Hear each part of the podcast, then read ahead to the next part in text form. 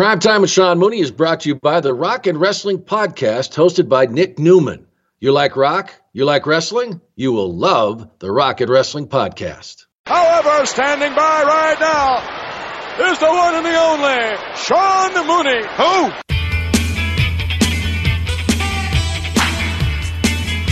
Mooney, everybody's got a price for the Million Dollar Man. after you threw him off through the announce table, Taker climbs back down, he gets in the ring, and he goes, see if he's breathing. So right before I called 911, I thought she was falling asleep. So I nudged her, and she didn't respond. I was sitting out in my front yard, and they told me that uh, she didn't make it. If they would do a movie about your life, who would you want to play your part? well, George Clooney, of course. who else could it be? You know, I think it would take probably a hundred thousand dollars at least to bring us in for the Hall of Fame.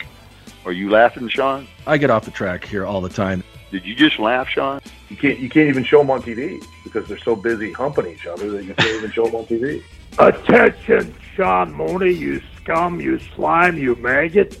If there's no further questions, you're dismissed. Carry on, maggot. Hello, everybody, and welcome to another edition of Prime Time with Sean Mooney. I am fired up this week, man. We had a great podcast last week with Vickie Guerrero, who happened to be our first female guest on PTSM, and it's it's really odd to me to even think about that uh, because uh, you know there are so many great women who have been involved in the world of professional wrestling, um, but you know it's many of them are are gone. I mean, uh, Sensational Sherri is a guest I would have loved to have had on, but there's so many, and I've been meaning to uh, I'd been meaning to have Vickie on. I did a show with her with the uh, the Edge and Christian show that's going to be coming out very soon, and I had mentioned it to her, and she said, "Yeah, absolutely, let's do it." But it's you know it's trying to get everybody's schedule lined up, and it just turned out to be perfect timing because it also happened to be the week of the uh, 13th anniversary of Eddie Guerrero's death, and so uh, really it, it was just a, a great conversation. So much to talk about. I mean, Vickie, of course we talked a lot about Eddie. She was so uh, candid about that entire experience. I mean, here these are two people basically knew each other uh, when they were really young kids. They grew up in the same town. Uh, they end up uh, getting together um, when they're you know uh, early in life. Uh, they start a family. I mean, and she had that perspective as a wrestler's wife, and then of course all she went through with Eddie and his demons and him him coming back and then of course his tragic end and then she has this other life of becoming a WWE superstar, perhaps one of the greatest heels. I mean, and, and and she never knew she had these gifts. And then you you meet and you talk with her. She is one of the sweetest human beings on the planet. And uh, so I, I really, really love that uh, conversation with Vickie and such a great person. I can't wait to see her again. But guys, see, this is what I keep telling you. Uh, you never know what to expect on PTSM, but one thing you can expect is when I tell you we've got a great guest, I mean it. And uh, you may, uh, you know, hear uh, who the guest is prior to listening to the conversation and go, "Oh man, what? Why? Why would he want to talk to that person? Or why is that person on the podcast?" Uh, trust me now, will you? Uh, when I tell you that we've got a great guest, I mean it. I'm not going to let you down.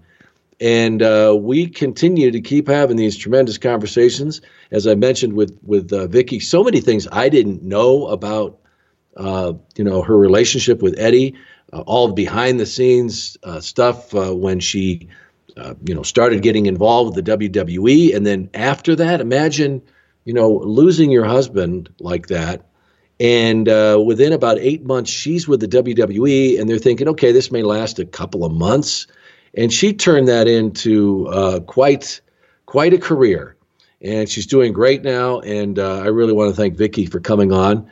Um, so I'm going to say this right now. We've got another great guest coming up this week. It is Thanksgiving week. You're all going to stuff your faces. You're going to watch the, that game on the gridiron football but why not listen to a great conversation? And uh, coming up this week, we've got Jimmy Korderas. Okay, now come on. And I know that you hardcore WWF fans know exactly who I'm talking about. Jimmy was uh, a, a big uh, uh, referee with the WWF for, for years 22 years that guy was with the WWE. And uh, it's always, I always love getting these other perspectives from people who maybe aren't household names, but you figure they spend that much time with the WWE, they've got a lot to talk about. And uh, Jimmy absolutely did in this conversation coming up, and you're going to hear it in just a moment. Uh, before we get there, though, I want to uh, remind everybody that uh, this week uh, I will be in Winston-Salem at WrestleCade, and I'm hoping if you're in the area, you're going to come by and see me. I'll be there uh, for signings and, of course, pictures, and I'm really looking forward to it because I'm going to run into a lot of my old friends. That's happening this Saturday. Uh, the 23rd at the Benton Convention Center in uh, Winston-Salem, and I will be there uh, Saturday from 10 a.m. to 3 p.m. And if you're in the area, please come by and see me. Uh, you can get tickets to this great event uh, by going to WrestleCade.com. Really looking forward to that. Of course, a lot of other things happening. we are continuing to move forward. We're going to have a lot more of these watch-alongs. Uh, we've got a couple of new ideas. I, I threw out some uh, some of these ideas to you last week. I love to hear from you.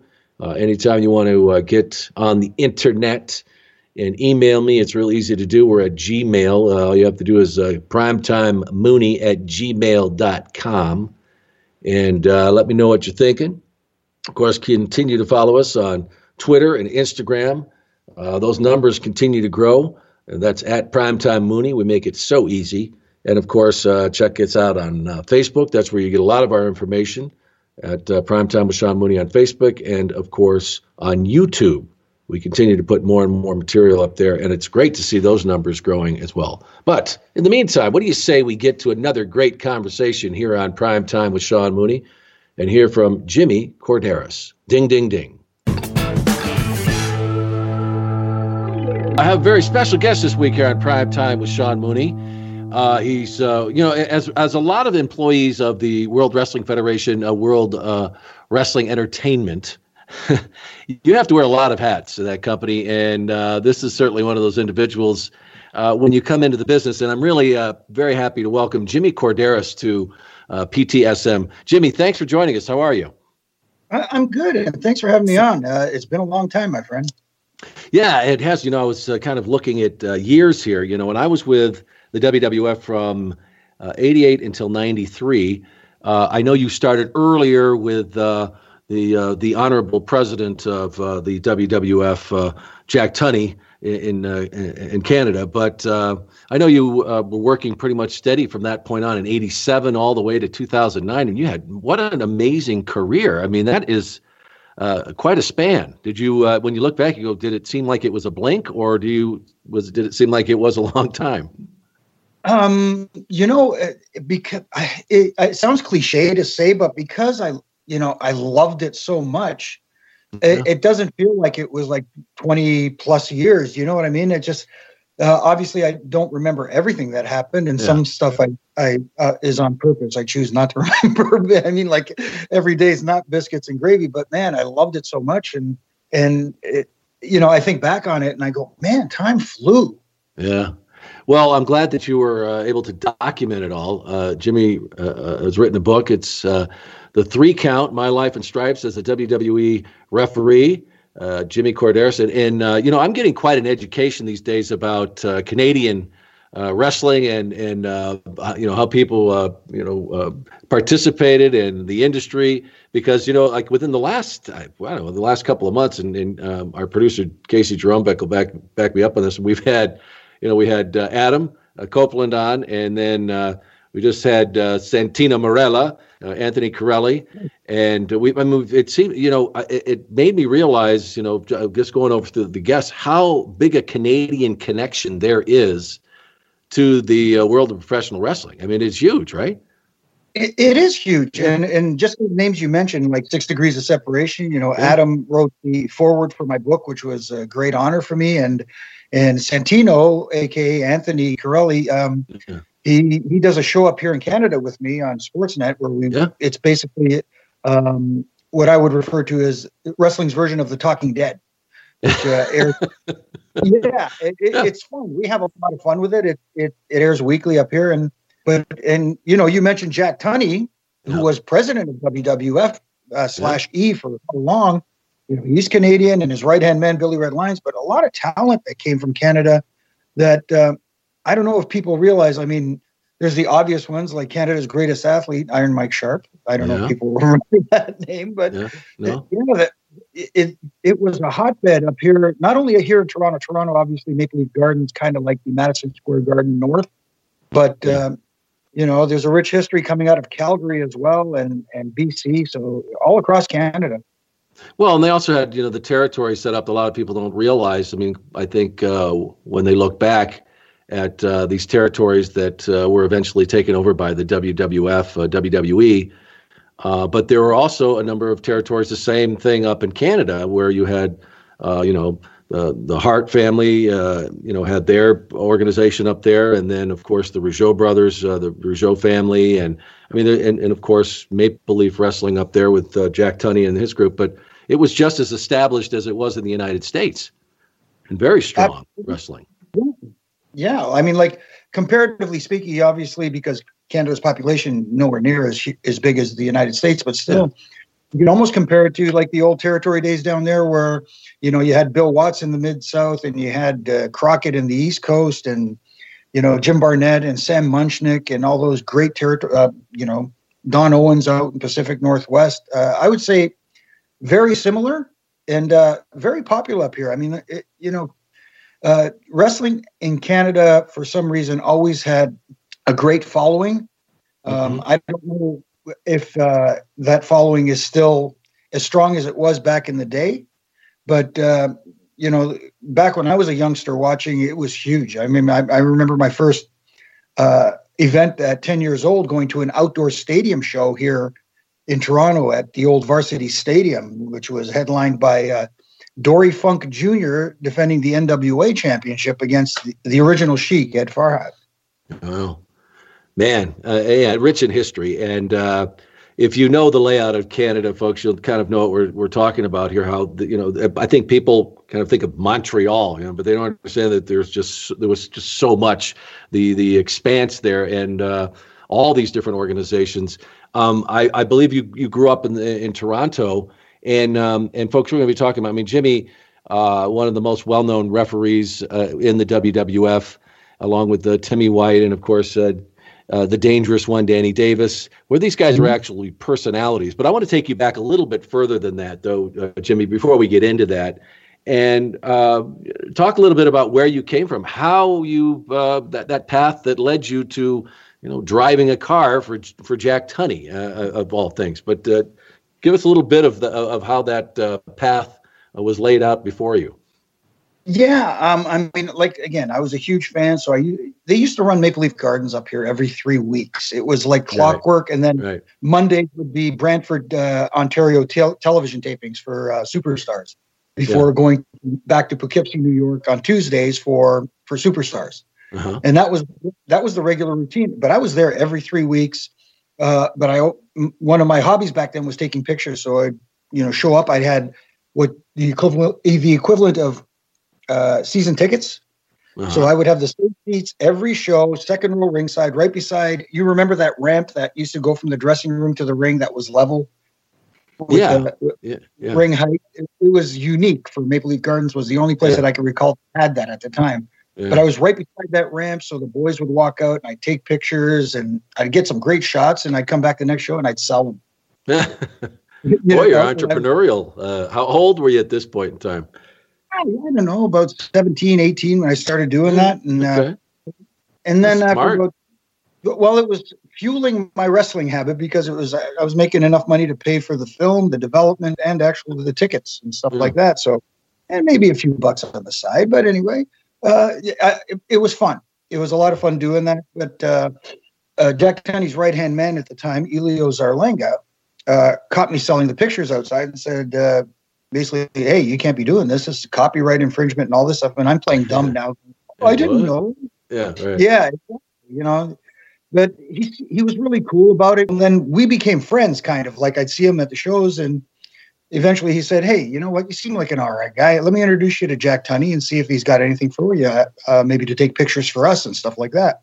Yeah, and, and before we move forward, though, Jimmy, uh, Mhm. because a, a lot of the the people that were big or fans of the WWF only know really uh, Jack Tunney as as this figurehead. Uh, you know, and he was a, he was great at it. I mean, he was like perfect for that role as president of the WWF, and and he did a great job at it. He was the, the perfect person to have at these press conferences, you know, and and and uh, throw down these uh, you know these rulings. But he was uh, the real deal in Canada. He, he, was very much involved in professional wrestling and his brother and uh, and that organization up there. So uh, tell us a little bit more about that because I don't think a lot of people realize the the Tunney family and and they're uh, they're part of professional wrestling and that history there. Yeah, well, uh, it started with his uncle Frank, uh, who right. Frank Tunney, who began Tunney Sports up here in Maple Leaf Wrestling, and when the Maple Leaf Gardens opened, and if I'm not mistaken, I know I'm sure somebody will get on Twitter and correct me if I'm wrong, but Maple Leaf Gardens opened in 1931. I believe the first event held there was a wrestling mm. event, and mm. it, right before or the, the Toronto Maple Leaf hockey team even played there, and I and Frank Tunney was the promoter. Wow. So you know, it started back then, and then when when Frank Tunney passed away, it was just a natural transition that Jack would take over because he had learned the business so well from Frank, and he was so uh, um, you know, and Frank Tunney and Vince McMahon's father, Vince Senior, Senior, yeah, you know, were really good. We're really close and good friends, as well as you know, working together in a business capacity. So, yeah. you know, there's that natural connection there between Vince Jr. and Jack. It almost seemed like a natural for them to be working together. So, um, when when WWF began their expansion across the United States and and basically buying up territories, it was only natural for him to move up north. So he struck a deal with Jack, and Jack was basically the promoter up here for the WWF, still yeah. at the time, as well as working as the quote unquote president. Yeah, and um, at at the time, and I don't know if you were uh, aware of what was happening uh, at that time, and you certainly are, are, aware of it now. But you know, folks, when when that happened, uh, and, you know, Vince McMahon had this vision. We all know he was his goal was to basically take over all of these organizations, have them come with him or be pushed aside, and um, it was it was pretty controversial at the time when uh, Jack struck this deal with with uh, Vince McMahon Jr. because it changed everything as far as uh, the territories in Canada went. Um, how big a deal was that back then? Do you remember it being, you know, folks are, you know, these promoters going, "What the hell's going on?" And and it did it seem like uh, you know Tunney was kind of, uh, you know, turning his back on them.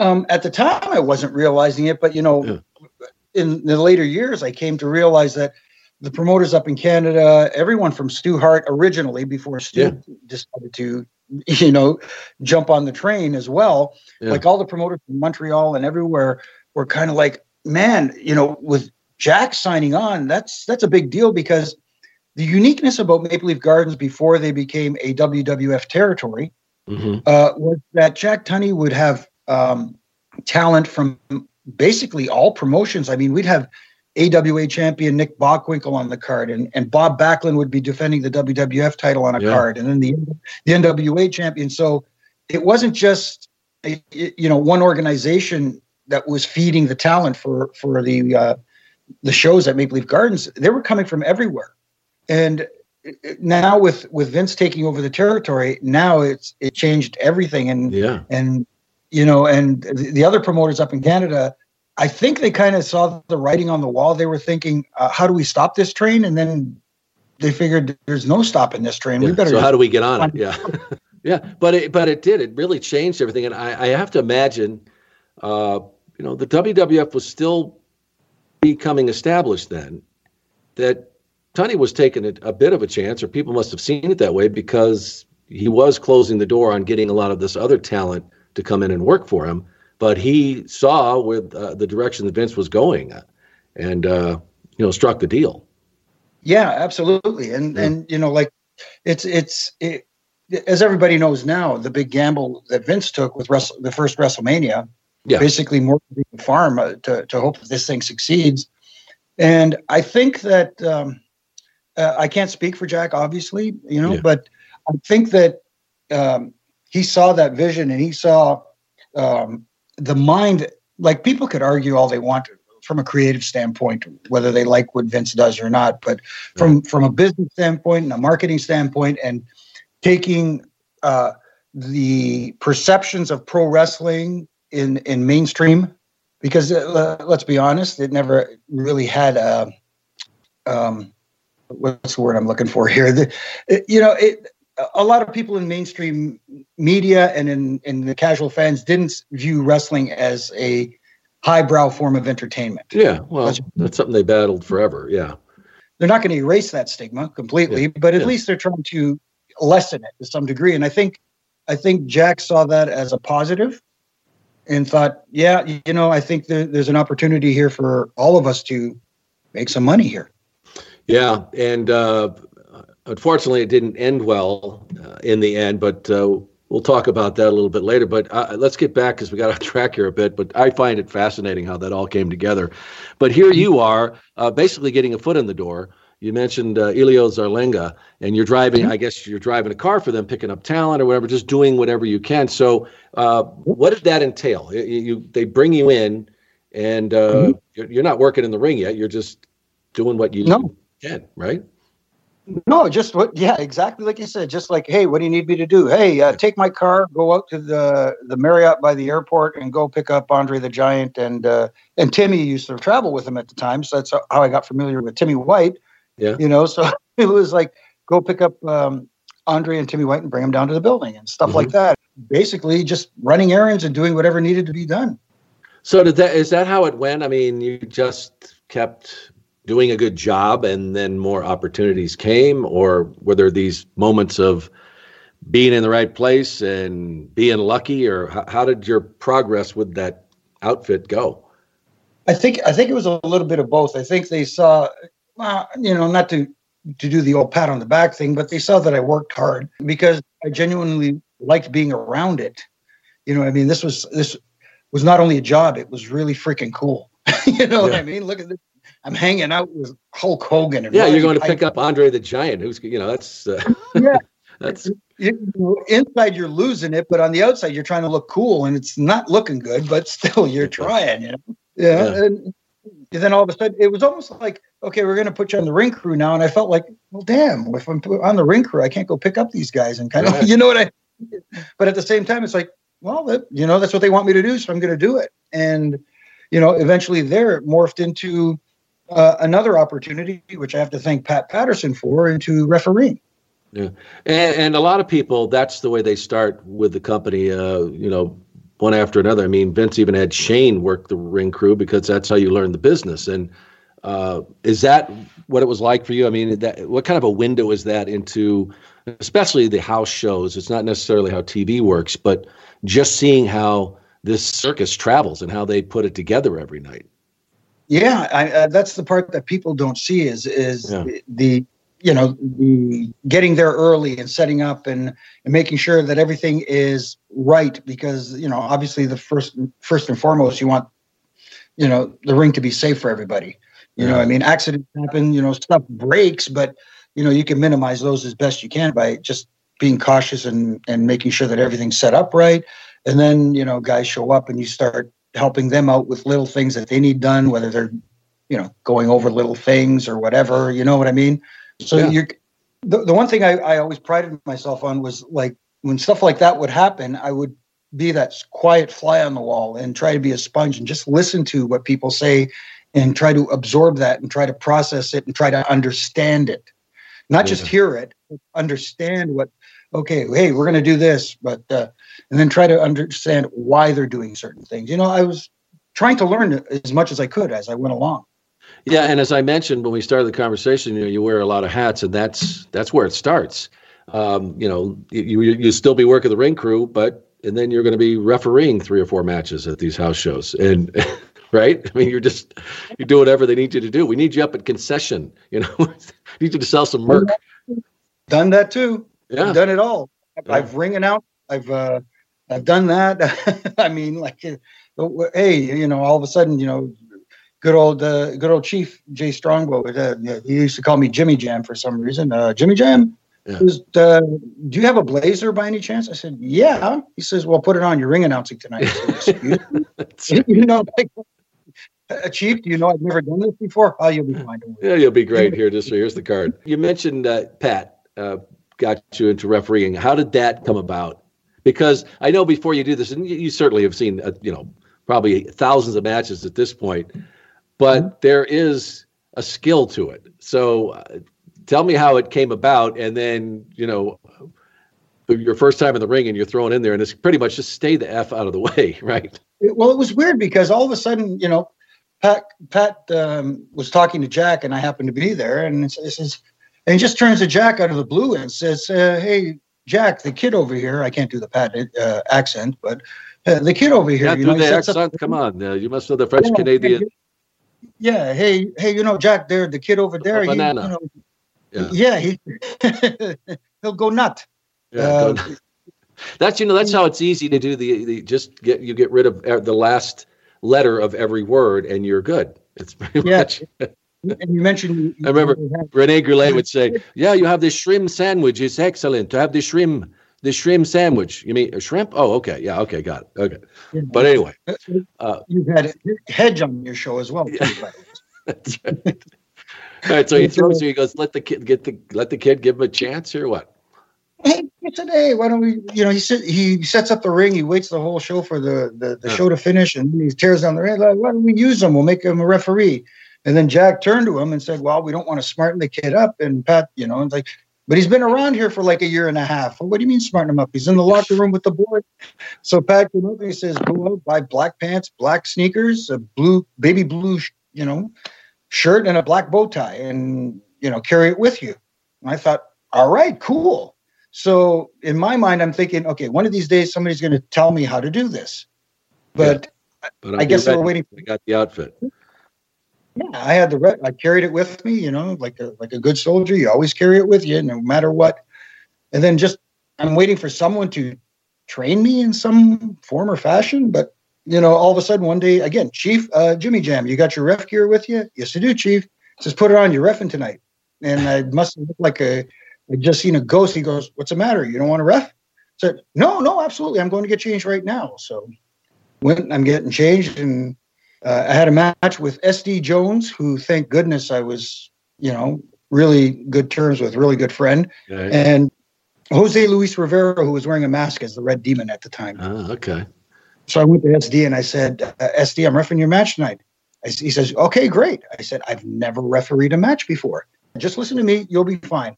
Yeah. And he talked me through the entire match and I got through it. I probably looked like a, uh, a little bit of a robot going through it, but still he got me through it. And afterwards, he you know, sat me down and said, you know, next time when this happens, you know, look for this. And he was very great about it. And then, you know, as more shows came along, then guys like Timmy would uh, would and Dave Hebner at the time as well. Yeah, and this was even before Earl joined. You know, joined WWF. Uh, so you know, David and uh, Timmy and uh, and Danny Davis you mentioned too as well. Yeah, yeah. Joey. Everybody was so helpful. It was unreal. Now, Jimmy, I'm going to hold you up right there because I want to take a brief time out here to uh, once again thank our sponsor and also tell you a little bit about this great sponsor here with us uh, here on PTSM. Uh, they uh, joined us this week, and uh, I happen to be a guest on their podcast, so uh, I can speak from experience and tell you you really should take a listen. Uh, the name of the podcast is Rock and Wrestling uh, hosted by Nick Newman, and uh, really a great experience with this guy. And I love this podcast because uh, you know it's called Rock and Wrestling, and it, it's uh, it, it they're, big lovers of of course rock and heavy metal. In the heavy metal world, they love to talk about that, but they also talk about wrestling. And you know those world those worlds aren't too far apart. I mean, if you think back to when I was with the WWF, all those superstars were rock stars. And these guys have uh, combined their love for both into a great podcast, and they talk about that and everything else that uh, might come up. Uh, some of the guests they've had on the show uh, include uh, Dizzy Reed from Guns N' Roses, uh, Flip Gordon's been on there as well, Conrad Thompson, my good friend, also Jim Florentine, Tony Schiavone, and as I mentioned, I had an opportunity to be on there, and they are big supporters of Prime Time with Sean Mooney. So I really would love to uh, have you check them out, add them to your podcast list. Uh, they're available on iTunes, Spotify, Google Play, Stitcher, also on Buzzsprout. And they've got new episodes coming up every Wednesday. And they'd also love to have you follow them on social media. They'd love to have you follow them on social media as well. Uh, you can catch them on Twitter at Nick's RNW Podcast. That's at Nick's RNW Podcast. Of course, on Instagram at Rock N, the letter N Wrestling Podcast. That's at Rock N Wrestling Podcast. And of course, on Facebook, that's Nick's Rock and Wrestling Podcast. As I mentioned, they drop uh, those episodes every Wednesday. Check out my good friends at Rock and Wrestling Podcast, hosted by Nick Newman. So, uh, you say that no one really trained you. So, kind of give me the capsule of, you know, what are you doing there? Because I've talked to Timmy before. I've I've talked to Danny. Uh, what was your philosophy in the ring uh, to be a good ref for a match? Well, for me, it took a long time to get there. yeah. A long time. I mean, it's it's it's a long learning, and you're learning all the time. But yeah. um, for me, the art of being a good ref is is so there's so many different aspects to it. A, you need to be invisible until you need to be visible. Right. Uh, you know, because what you're doing is you're helping the talent tell their story. You're like that. You're like that uh, supporting actor who people will say, "Hey, I know that guy from somewhere, but I don't know where I know him from." Well, that's Yeah. good because Yeah. you're not supposed to be unless there's an angle like with Danny uh, or something like that, where you know you're you're a focal point. If you're not a focal point, then you shouldn't be someone that everybody points at. At the same time, you're also helping direct a little traffic. Again, letting them tell their story, but at the same time, helping them facilitate it by uh, relaying a message if somebody wants something done uh, a certain way, or tell tell so and so to do this, or tell them to watch the booth, or Mhm. you know, or giving times or something like that. Just basically playing traffic cop. And uh, the one thing I had trouble learning was n- not to overreact. I mean. I, Don't well, you make, yeah, you want to make Yeah. it look natural because um, if the audience is watching, and even if they are paying attention to the referee, which hopefully they're not, but if they look and they look and they say, "Well, that referee's really intent. It looks like he's really, you know, paying attention. Then he's doing his job. You know what I mean? yeah. If that makes sense. Yeah. So, So you know, uh, back at that that period of time, uh, I know when I was there, and and for some time after, the, uh, referees were often a big part of these matches. Um, that's how many of you became uh, indirectly known as personalities with the WWF. Um, and and a lot of people, I'm sure you're asked all the time, um, how you are uh, let into the match. Uh, I know in many cases you don't certainly know the entire what's going on, what's going to happen, or whatever. But your part is very important. So explain how that dance is is put together for you with with your part of it. Um, yeah, what I used to like to do, I know there were everybody was a little bit different. Like some guys um, would say to the talent, like you know, just go and get the finish of the match, and say something along the lines like, "Is there any other spots you need me there for?" And that's about it. Um, Right. What I would like to do, especially if it was a pay per view Uh-huh. or something like that. Uh, I would go to wh- whatever match I was assigned. I would go to them and say, are you, "When are you guys going to uh, talk over your match? I'd like to be there, just to hear you Oh, guys okay. talk." Uh, I would sit there more again, just to listen to what their their game plan is, what they plan to do, and um, and most uh, were pretty know- cool with that. Oh yeah, uh, with- actually, Yeah. some of them found it a little refreshing and surprising, and saying, "Oh, cool, you want to?" I said, "Yeah, man, I, I'm not doing anything. I, I'd rather listen to you guys, and you know, know what you guys are doing instead of being surprised out there." And all of a sudden, you guys got some great spot you guys got set up, and I screw it up because I didn't know it was coming. Yeah. You know? Well, in some ways, though, that's interesting because others wanted not to know because then it would be, eh, you know, they for they needed that natural reaction. You know what I'm Mhm. saying? Of not knowing, but that's were there exceptions with the guys were were very uncomfortable with you being in there or or not.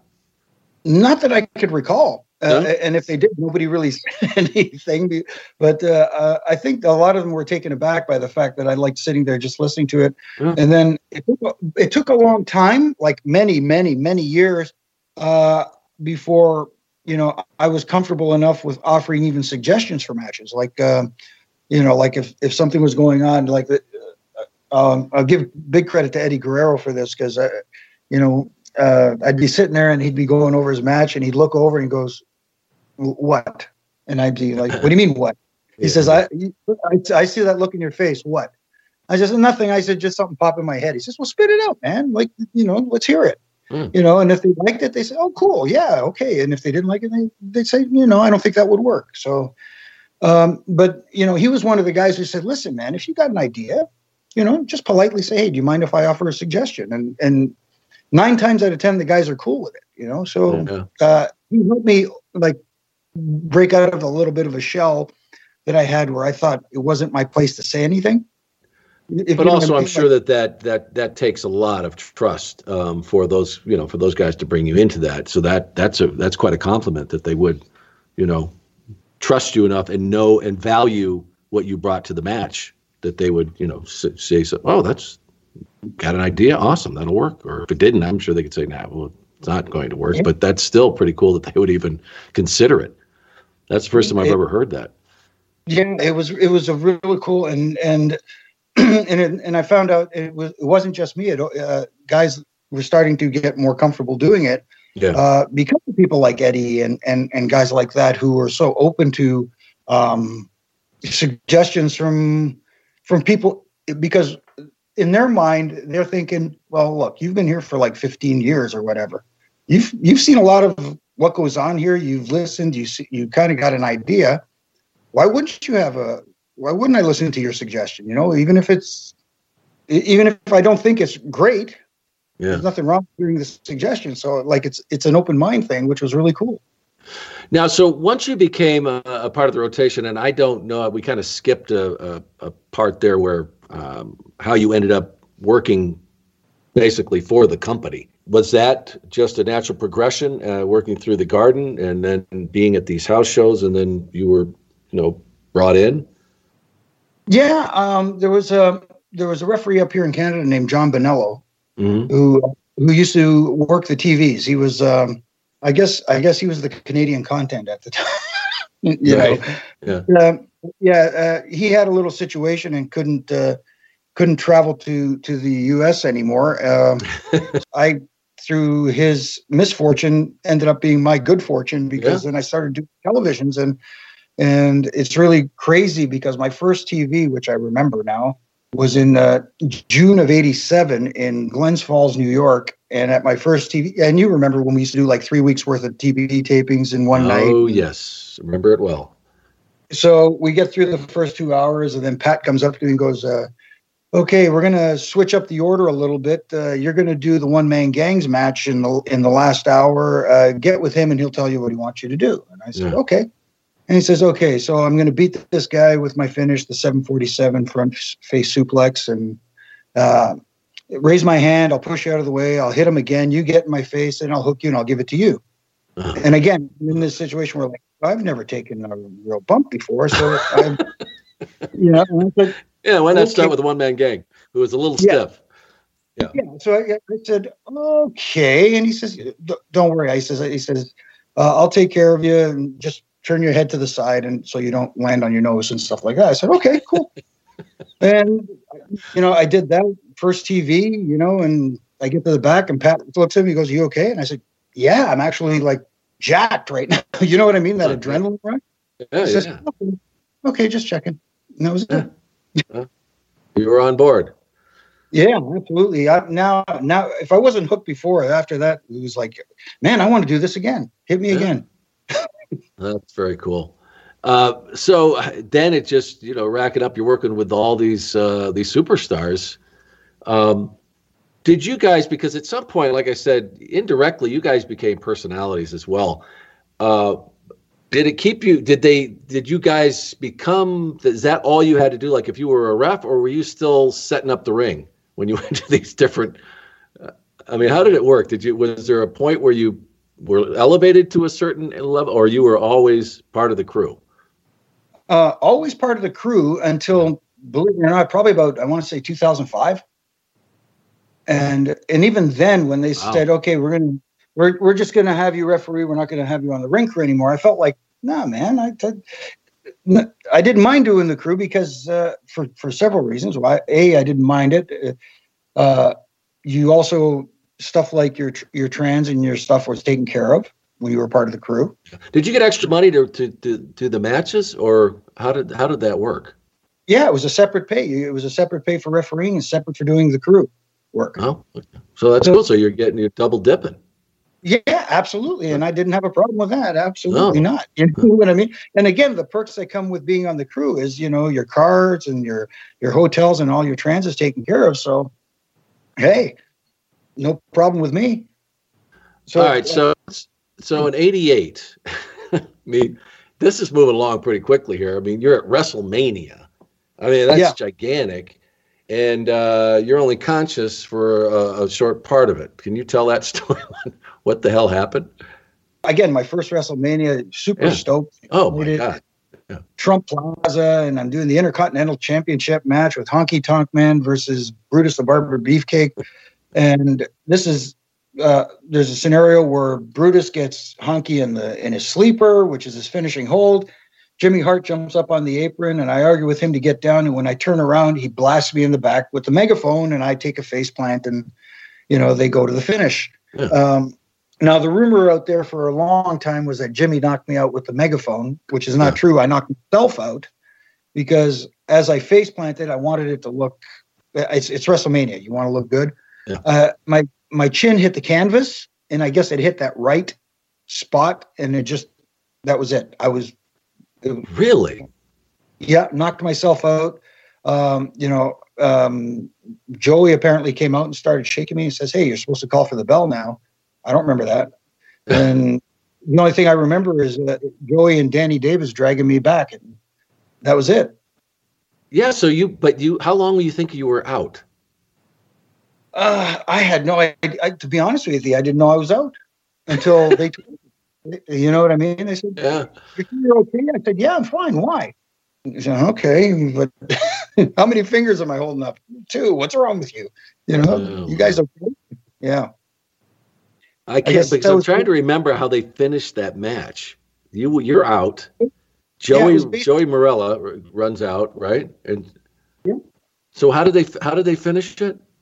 it, it, basically Joey called for the disqualification because I wasn't aware to do so. oh man, that's awesome. Yeah, uh, it, uh, certainly a, a WrestleMania moment, never to be forgotten. That's for sure. Yeah. Uh, uh, I wish I could remember it, but I no. have to remember it on video now. yeah. Well, Jimmy, so so many matches. Um, what are some of the the biggest highlight ones that you? I mean, ones that stand out. There's so many you mentioned in the book, but uh, the, the, a couple that just really stand out to you because I know you, I'm not I'm not going to have you on here for long, but uh, I, I, tell a few of those.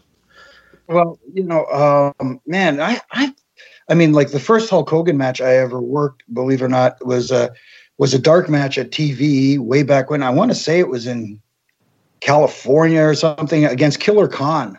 Mm-hmm. And it was like, man, I'm getting to do a Hulk Hogan match here, and and you know, and I and and part of the match was I get Killer Khan used to do the green mist. Yeah, spray the mist yeah. and stuff.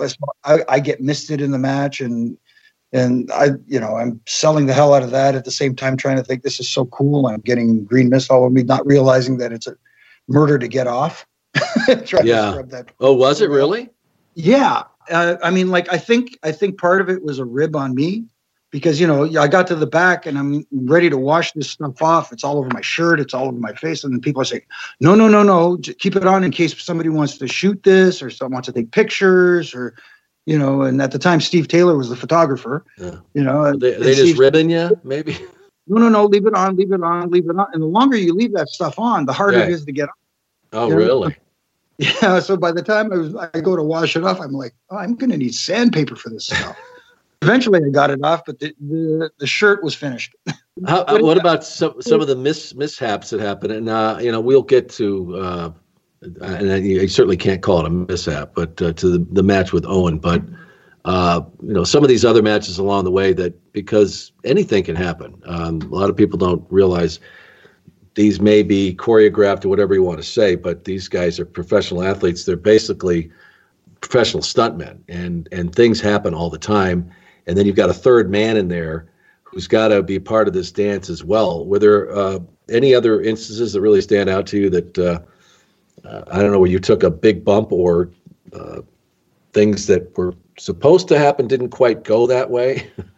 For me personally, I, I remember, you know, the, the, I've been fortunate not to get too hurt. I, I mean, like I remember Kevin Nash one time separating my shoulder on a simple like Biel throw where he just like hooks me under my arms and just kind of like tosses me aside and me the idiot I am thinking, well, I'm going to help him by jumping. There was one time though, uh, it was a match with Edge and Shelton Benjamin where okay. they got to the finish. I counted one, two, and after two, um, it felt like something snapped in my thumb, like like you know, like the rubber band oh, feeling. Like tendon. Yeah. Yeah, and and I counted three, but not hard like the other two.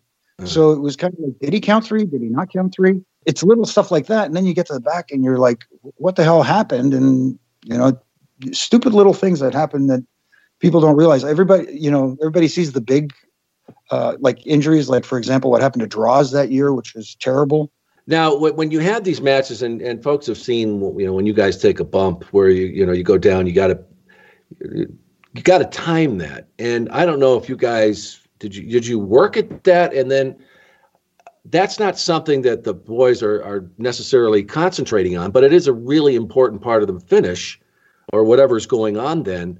Uh, how did you prepare for that? I mean, that, that, that because you had to get it right, you couldn't miss something as important to a match if, if involving a finish. So how did you how did you get that set? Um, it, again, it's it's all a matter of listening to them and trying to get the timing down. Um, and again, my philosophy for ref bumps are the referee shouldn't bump like the boys bump because they're trained professional wrestlers, yeah, and technically yeah. the referee is not. So if I take if I get hit and I take a flat back bump, uh, in my mind, I always tried this. I always tried the philosophy of it has to look awkward and try not to make it look like you're taking a wrestling bump, but at the same time, try not to kill yourself. You know what yeah. I mean? Yeah, right. You got to. it's a fine line. Yeah, you don't want to hurt yourself, but at the same time, you want to make it look uh, as un. I don't want to say uncoordinated, as unnatural a wrestling bump as possible. Yeah. To make it look realistic. Yeah. And so, and at and at times it, it you know uh, it, it hurts a little bit, but at the same I, I I don't I can't say that a bump other than the shoulder thing really I got hurt from. So yeah, but the, but that really that really is a, an art. There's a skill to that. Like you said, you can't make it look like you're taking a wrestling bump. It's got to be like this guy just trying to do his job. He gets caught in the middle of something. You got to go down like you'd fall if you're out on the street somewhere. And, exactly. and that isn't easy to pull it off. You got to you have to make it look real, like a natural mm-hmm. thing. Yeah. Yeah. sometimes uh, you ju- you have to just let yourself go. Yeah. And not and not think so hard about it. I think. Did some, you take think, Did you take many that you where you were knocked out of the ring? You know, you'd have to go onto the floor. Uh, a few, a few. I actually, um, again, uh, this this was a, a suggestion of mine. I uh, were. Um, I, I, one of the other things too. I always tried to be creative with ref bumps. If, if uh, some, like again, when I felt more comfortable offering suggestions, um, I, I, like to think outside the box. One, I, I, I suggested one time to to Hunter uh, that uh, they would be fighting on the floor, and I would go out to the floor with them. And as they were getting back in the ring, somebody would hit the ropes on the other side, come charging across, and as I'm getting up on the apron, get knocked off that way. Yeah, you know, stuff like that. Something different. Um, I have been knocked out of the ring uh, through the ropes. Uh, yeah, a few times. Yeah. So again, um, I, I try not to fly through the ropes like somebody would. It's almost like hook a rope and hit the apron and kind of go down. It's almost like a three part bump.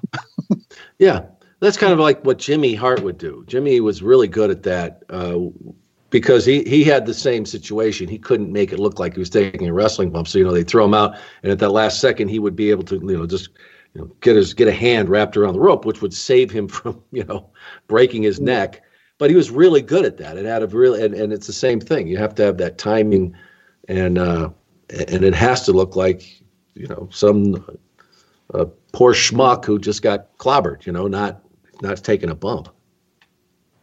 Exactly. That's uh, the, the again uh, my philosophy for that. Just don't look like you're taking a wrestling bump. it sounds simple, but uh, you know, there, there it is an art form too. yeah, absolutely. Um, I hate to go on a dark note here, but it, this is uh, something I've, I've wanted to ask you for a, a, long time. I, I, know you were the referee in that match uh, in May, May 23rd, 1999, uh, the Over the Edge for uh, the match with uh, Owen, who, mm-hmm. you know, I, I, know that you worked with him a lot. I, I had a chance to spend a lot of time with him. I thought he was one of the, the nicest people I ever met and not just in wrestling. I, I really thought he was such a great guy and genuinely uh, fun loving. And you know, and as a, a, guy that was a big ribber, but you know, what was different with him, Jimmy, is that they were they were fun natured. You know, it wasn't like he was it was mean spirited. You know, and they were gen- God just so funny the way he, exactly. he did things. Yeah, yeah. It wasn't it wasn't malicious. It wasn't like. Uh, locking your bags together or doing anything. Right. Just or razoring your clothes or your pants or something. He just no, was really. It was like calling up your hotel room, claiming to be the pizza guy in the lobby, waiting for yeah. you to come get your, you know, stuff like that. It was, uh, uh, you know, if you ever talk to Bret, you know, Bret tells a story about Stu, uh, uh, Owen calling Stu and claiming to be Reggie Parks, who is an old school wrestler, and one and challenging Stu to a fight, and you know, Stu getting all wired and stuff like that. It, it, was even in the ring, Edge and Christian versus uh, Owen Hart and Jeff Jarrett. We were in Germany and it was a tag match, and we did the old Owen, you know, pulling a foreign object out of his tights and and hitting Edge with it behind my back and yeah. Edge selling. We're doing the back and forth where he's passing it to Jeff and I'm checking and.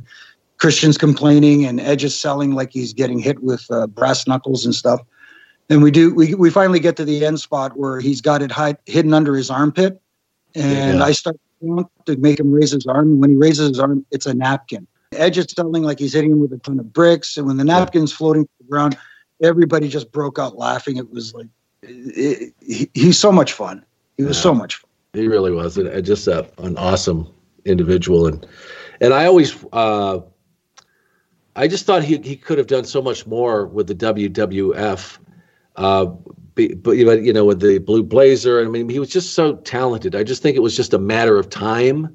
I thought before he would find like the what was the right place for him because he was so good in the ring, and and uh, you know such a gifted athlete too, and and he could, you know, he had he had it all. I thought, and it's it's just a damn shame uh, what happened, and uh, taking you back to that day, um, and that match, you know, it seemed that, and we see it even today now. They just the, these things that surround the match are just getting get bigger and bigger.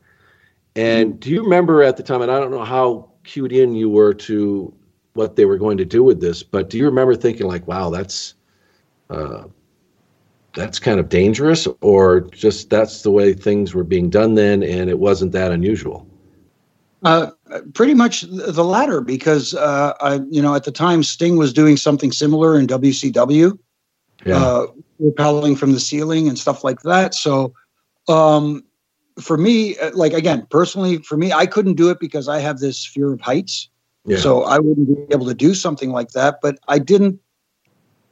You know, it, it, it's it's easy to say in hindsight, oh yeah, they, they shouldn't have done it. It was dangerous. Yeah. But at the time, you're not thinking like that. You're thinking, oh, here you know this is part of the entertainment process of wrestling and it's it's something that had been done before without incident so you do, you don't you don't think that anything this terrible would happen so uh, you know it, it, was just a rough day all around it was a tragic accident that happened and and you know it uh, obviously you know affected a lot of people that day yeah well, and and also, I mean, the WWF all the time I was there. Whenever Vince did something, it wasn't like they would go get somebody who really didn't know what they were doing. Uh, you know, I mean, you always felt like they had these true professionals. If they had pyrotechnics or anything, they brought people in that really knew what they were doing.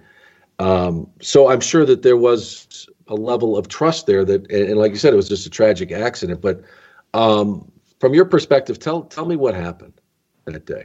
Uh, see, I, I don't know the particulars, but from from where I was, basically before before that match was to take place, uh, they had a hardcore match. Um, uh-huh. Al, I want to say it was Al Snow and oh boy, uh, Hardcore Holly maybe, yeah. where they fought all over the place. There was like debris in the ring, broken tables and stuff like that. So um, I ran out for the match and, and also was helping him like clear some of the debris from the ring, uh, kicking stuff out of the ring, and I was actually working my way towards that corner um, where Owen ultimately fell and I was holding the top rope, kicking some stuff out, and um, I heard some. You know, they had the um, the promo of the Blue Blazer playing on the screen mm-hmm. on the, on the Tron, and while we were cleaning up, and all of a sudden I heard something, somebody yell. I didn't hear what. I just heard a yell, and in an instant, I felt something brush the side of my head, and the top rope snapped out of my hand and snapped back and hit me in the fingers and and first thing that came to my mind was, oh my God, the top rope just broke for no reason, right? Mm-hmm. So I look, I'm, I'm, looking around and the top rope is there, and then I turn and I see Owen lying in the ring, and I'm like, you know, like I'm, I'm not processing two and two. I'm like, what the hell is going on here? Yeah, you know, and so you know, I, his eyes were still wide open, but there was no response, and so I, I just started freaking out and calling Mark at the at the Mark Yeaton at the timekeeper stable, you know, calling for help. And, and that's, that's basically what happened. I, from my standpoint, that's what I saw. That's all I saw. You know, and like as far as what happened up there, I don't know. Uh, yeah. You know, it just uh, and then uh, you know they uh, they had they had me go along to the hospital just because I was like I guess in a state of shock, I guess, for lack of a better term, just to make sure that uh, mentally I was okay, I guess. And I don't. This is the funny part. I the next day this was Kansas City, and the next day we were in St. Louis, and I still don't remember to this day going from Kansas City to St. Louis. Yeah, it's really? just yeah, it's just a blur in my mind. I just don't remember it. Uh, I don't remember traveling there. And the next day, I I was talking to uh, Jerry Lawler, and Lawler said uh, he said, You okay? And I said, You know, as okay as I'm going to be. He says, My God, he says, You don't know how close you came. And I said, Close to what? He said, He saw about the last 15, 20 feet of Owen's fall. And the first thing they thought in his mind was uh, that he was going to fall on top of me.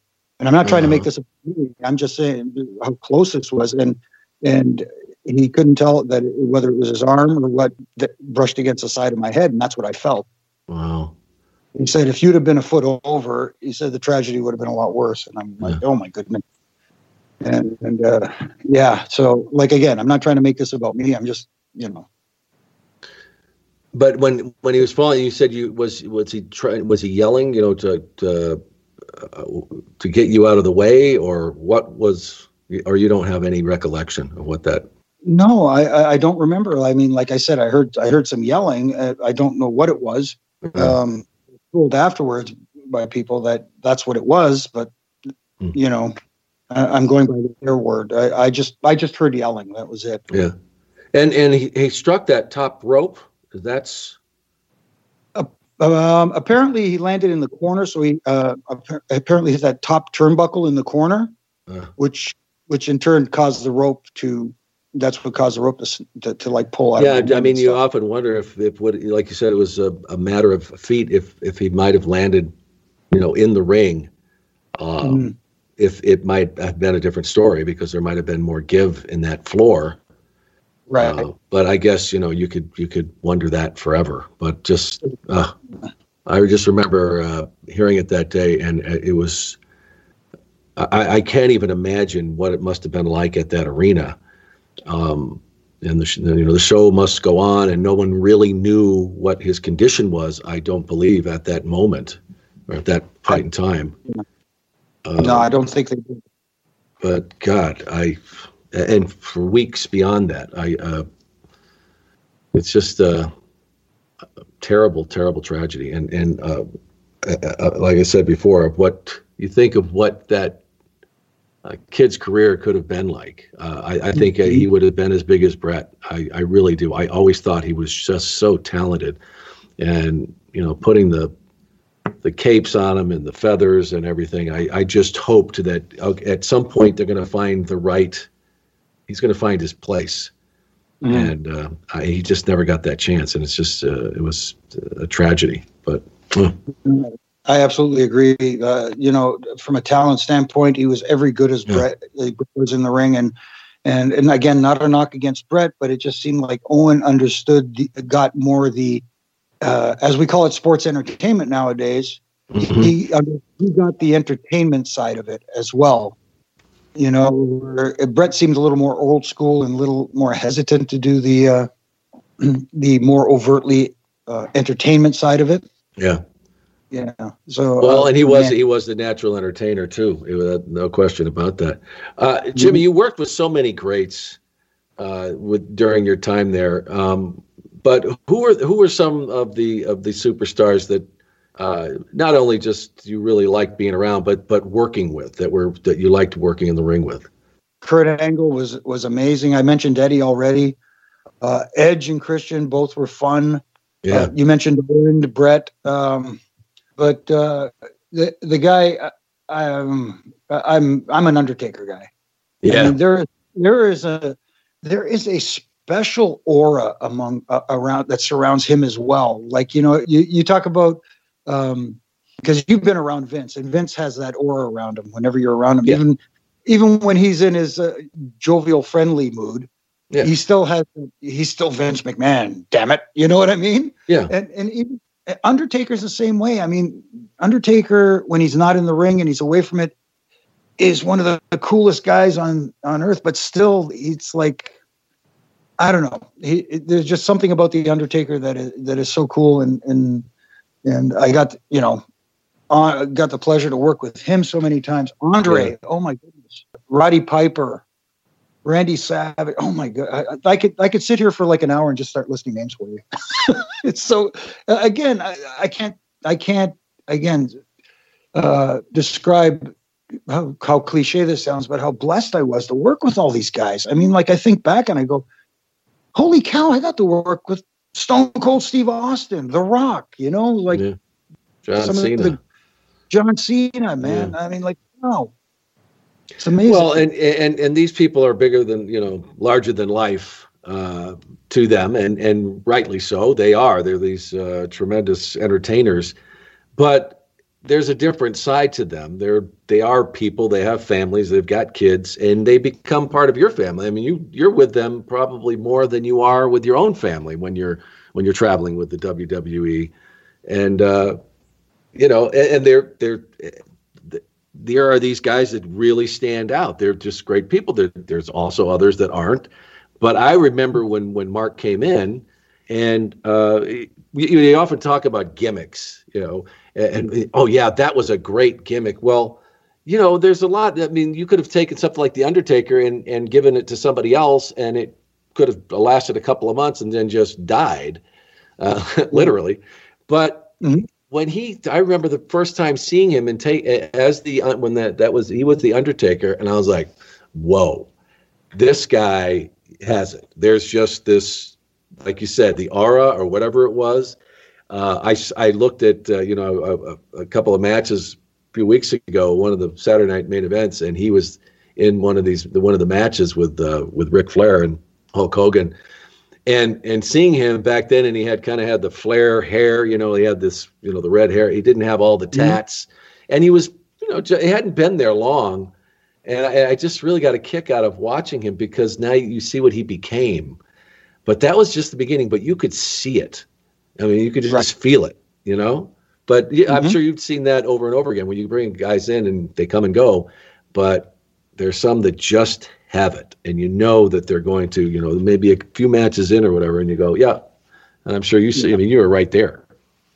Yeah, I, I, absolutely. I saw it, and and it's funny because I mentioned Kurt Angle earlier. Um, here's a guy who um, wasn't, I guess, a wrestling fan growing up, mm-hmm. you know, and, and came and and it's it's really difficult. Uh, I don't know if people understand how uh, difficult it is for someone from from a, uh, an amateur wrestling or a Greco-Roman style freestyle wrestling world to or any combat sport yeah. to do professional wrestling. It's a completely different animal. And here's he picked it up like you know, like the first time he got in the ring, you you look at him and you go, I remember the first dark match he did, and you went, Holy crap, this guy gets it. Uh, This guy really gets it. And then he just excelled and kept getting better and better, and it was amazing.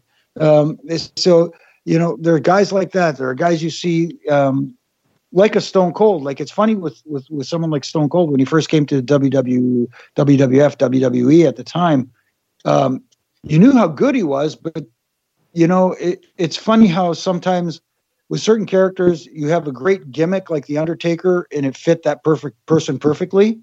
Yeah, Stone Cold was basically Austin turned up to twelve. you know what yeah, I but it took him a while to find it, and it and it uh, you know where he was to the point where uh, he he saw the, the clock ticking and saying, "I'm running out of time here, and I'm sick of listening to people." And that was Mm-hmm. basically a shoot when he finally and and same with the with with the Rock, uh, you Yeah. know. But once they found it, and as I said, I mentioned like Owen, I I I was waiting for that for that to happen, and because I think it would have, uh, but really it's just amazing. And and then like you said you look back and and just think about it. I mean uh, the 22 years you were there uh, all of these personalities and all these guys you got to know that were you know kind of like brothers in a sense. Uh, Mhm. when when you look back at that do you go like wow uh, i can't believe that that was me. You have to be a part of all that? Uh, yeah, absolutely. Even to this day, I mean, like uh, it's been what nine years removed from from that world, and I still, I'm still keep in contact with some guys. Like uh, you know, every once in a while, you know, uh, when they're in town, I go by and say hello, which is uh, cool. And and when I do, it's it's it, what what's really cool for me uh, is not not just seeing the old friends, is seeing some of the guys, the younger guys that I've never met before, and and and you know it's it's kind of cool when they come up and, and they know who you are yeah you know Right. what i mean I, I i never expect that do you know what i mean i didn't expect like uh some like uh scott dawson from the revival to come up and hey jimmy nice to meet you and i'm like oh, cool nice to meet you too you know yeah, uh, but you know, Jimmy, a lot of these they're students of the game. I mean, they really, uh, you know, they know every part of it. There's so many of these guys that you know grew up loving professional wrestling, and they were watching it. They were watching these matches when you're in the ring. So yeah, that's. Uh, I'm sure it's, it's flattering, but uh, you know these guys. It's not surprising, I should say, because a lot of these guys that they came up loving the product, and you were a big part of it. Oh, I appreciate that. Thank you. It's a, yeah, it, it's it's kind of it's humbling too at the same time. You know what I mean? It's like, oh, that's very nice. You know, it's it's very cool. then it, then all of a sudden you see Tony Chimel and you're back down to reality. We traveled together for a long time uh, with Chioda and Yep. uh, and uh, Larry the trainer. So that was kind of like our basic uh, car for, for a lot of times. But, uh, yeah, so he he he's basically my Al Snow. I'm I'm if I was Mick Foley, he'd be my Al Snow. Yeah, yeah. well, you left in 2009, and uh, you get into broadcasting. Like, how did how did that happen? I mean, you go from. we- Did you do that prior to that in your spare time, or how did that come about? Because I know that you uh, you're a part of that world now. Yeah. Um, well, basically, what happened is uh, after I left WWE, I took some time off, uh, really to just decompress and reacquaint myself with my wife. Introduce everybody. And, uh, And then uh, I, I'm thinking, what? I've got to do something now. Um, you know, can't just uh, re- retire. I got to do something. And I, I always was interested in broadcasting, so I took one of those courses. I took a short course in broadcasting, and and I befriend uh, became friends with uh, Arda Ocal, who was working at the Score Television Network at the time. Uh, he later on, went on to WWE to become Kyle Edwards. hmm Um, so, um, you know, we became friends, and and he said, "Hey, I got." Uh, he had an, uh, a radio show on Monday nights called Right After Wrestling, and it was on right after Raw, and it was broadcast on XM satellite radio. And he said, "You know, uh, can we do a segment with you called Ask the Ref, where we'll do, you know, we'll ask you a random question, and one week it'll be serious, and one week it'll be just tongue in cheek and have fun." Uh-huh. And and I said, yeah, that, you know, it was a weekly segment. We just did it. It was like a couple of minutes, and that was it. And his co-host got moved out of that position because he ended up going on to produce another show. So he said, "Can you come in one week and just guest host for a week?" I said, "Yeah, I'd love to." Another so opportunity. Yeah. So I went in and we did the show, had a lot of fun, you know. And he said, Can you come back next week?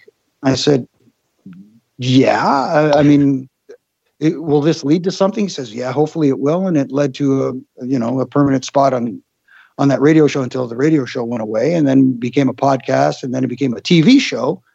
Um, and and now the, the TV show is still continuing to this day, which I referred to earlier as the Talking Dead of Wrestling, called yeah. Aftermath up in Canada, which I do with um, with uh, the former Santino Marella, uh, Nug Nahrgang, who is a, an improv comic, and our host is Caroline Sved, who is um, uh, keeping us boys in line, basically. Yeah. So, how, how could uh, someone catch this? How, how, how can we uh, tune in to see the show? Um, as of right now, I don't know if it's GeoBlock, but it's available on YouTube on uh, on the sportsnet.ca uh, website. But I don't know if it's just available in Canada or not.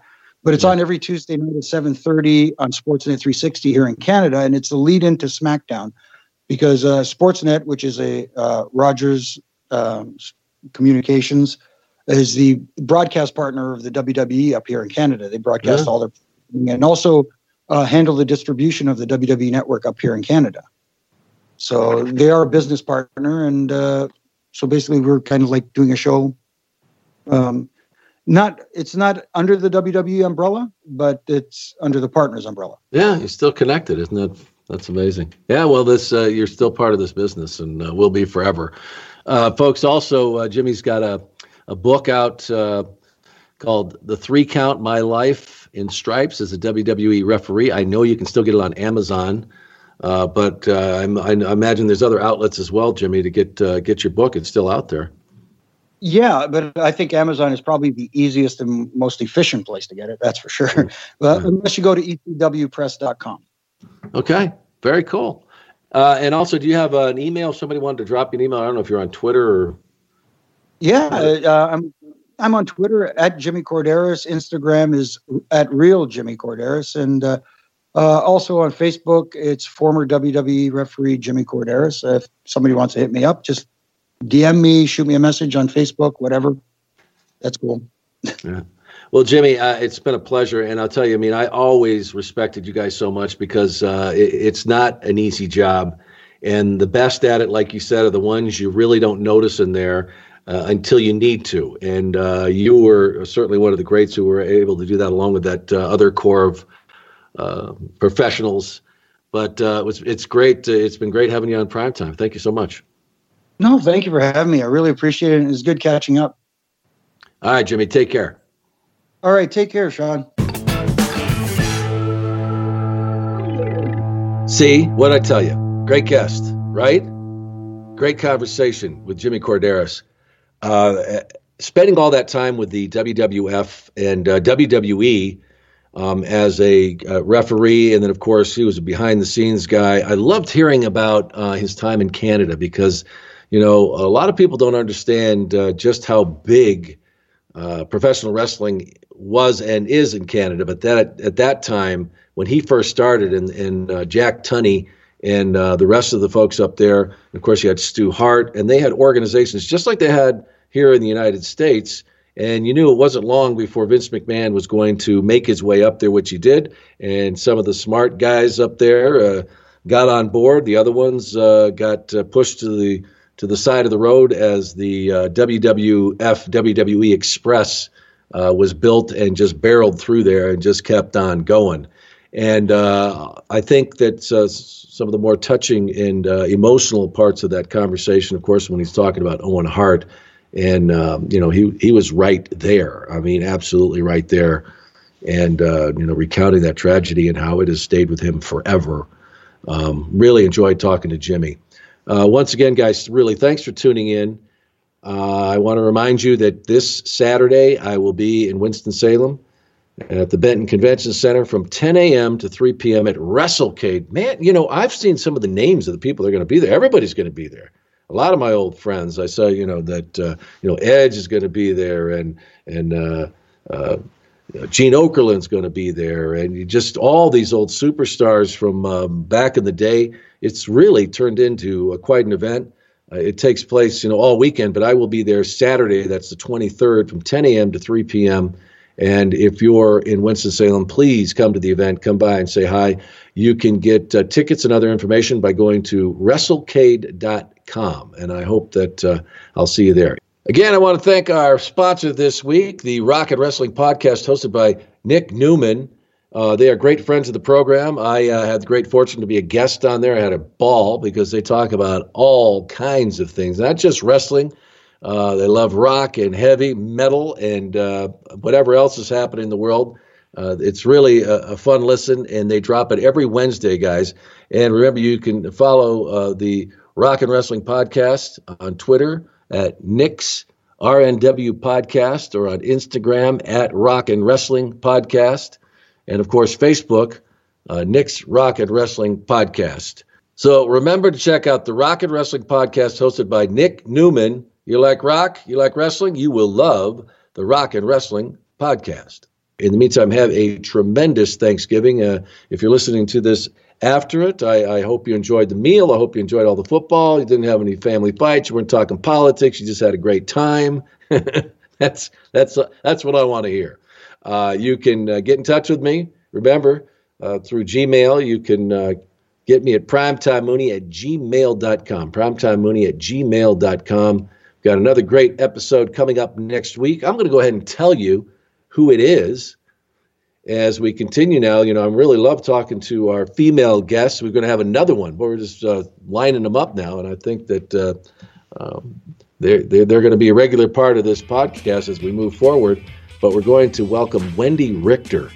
Uh, Wendi is uh, what an incredible story. She was uh, we talked about rock and wrestling. She was the original rock and wrestler with um, Cyndi Lauper teaming up with all that was going on with MTV. And remember back in the day, WrestleMania one, and uh, she was a big part of all that was going on there. A brief period of time though, when she talks about really how long it actually lasted, and uh, you know, we hear about the Montreal screw job all the time. Well, there happened to be another one that took place a little earlier, and you're going to hear all about it when we welcome Wendi Richter next week. And I know you're going to, remember I said, got a great guest, so trust me on this. Uh, it is going to be a great conversation. It's happening next week. Uh, that's it for Prime Time with Sean Mooney this week, though. I'm Sean Mooney, and I am out.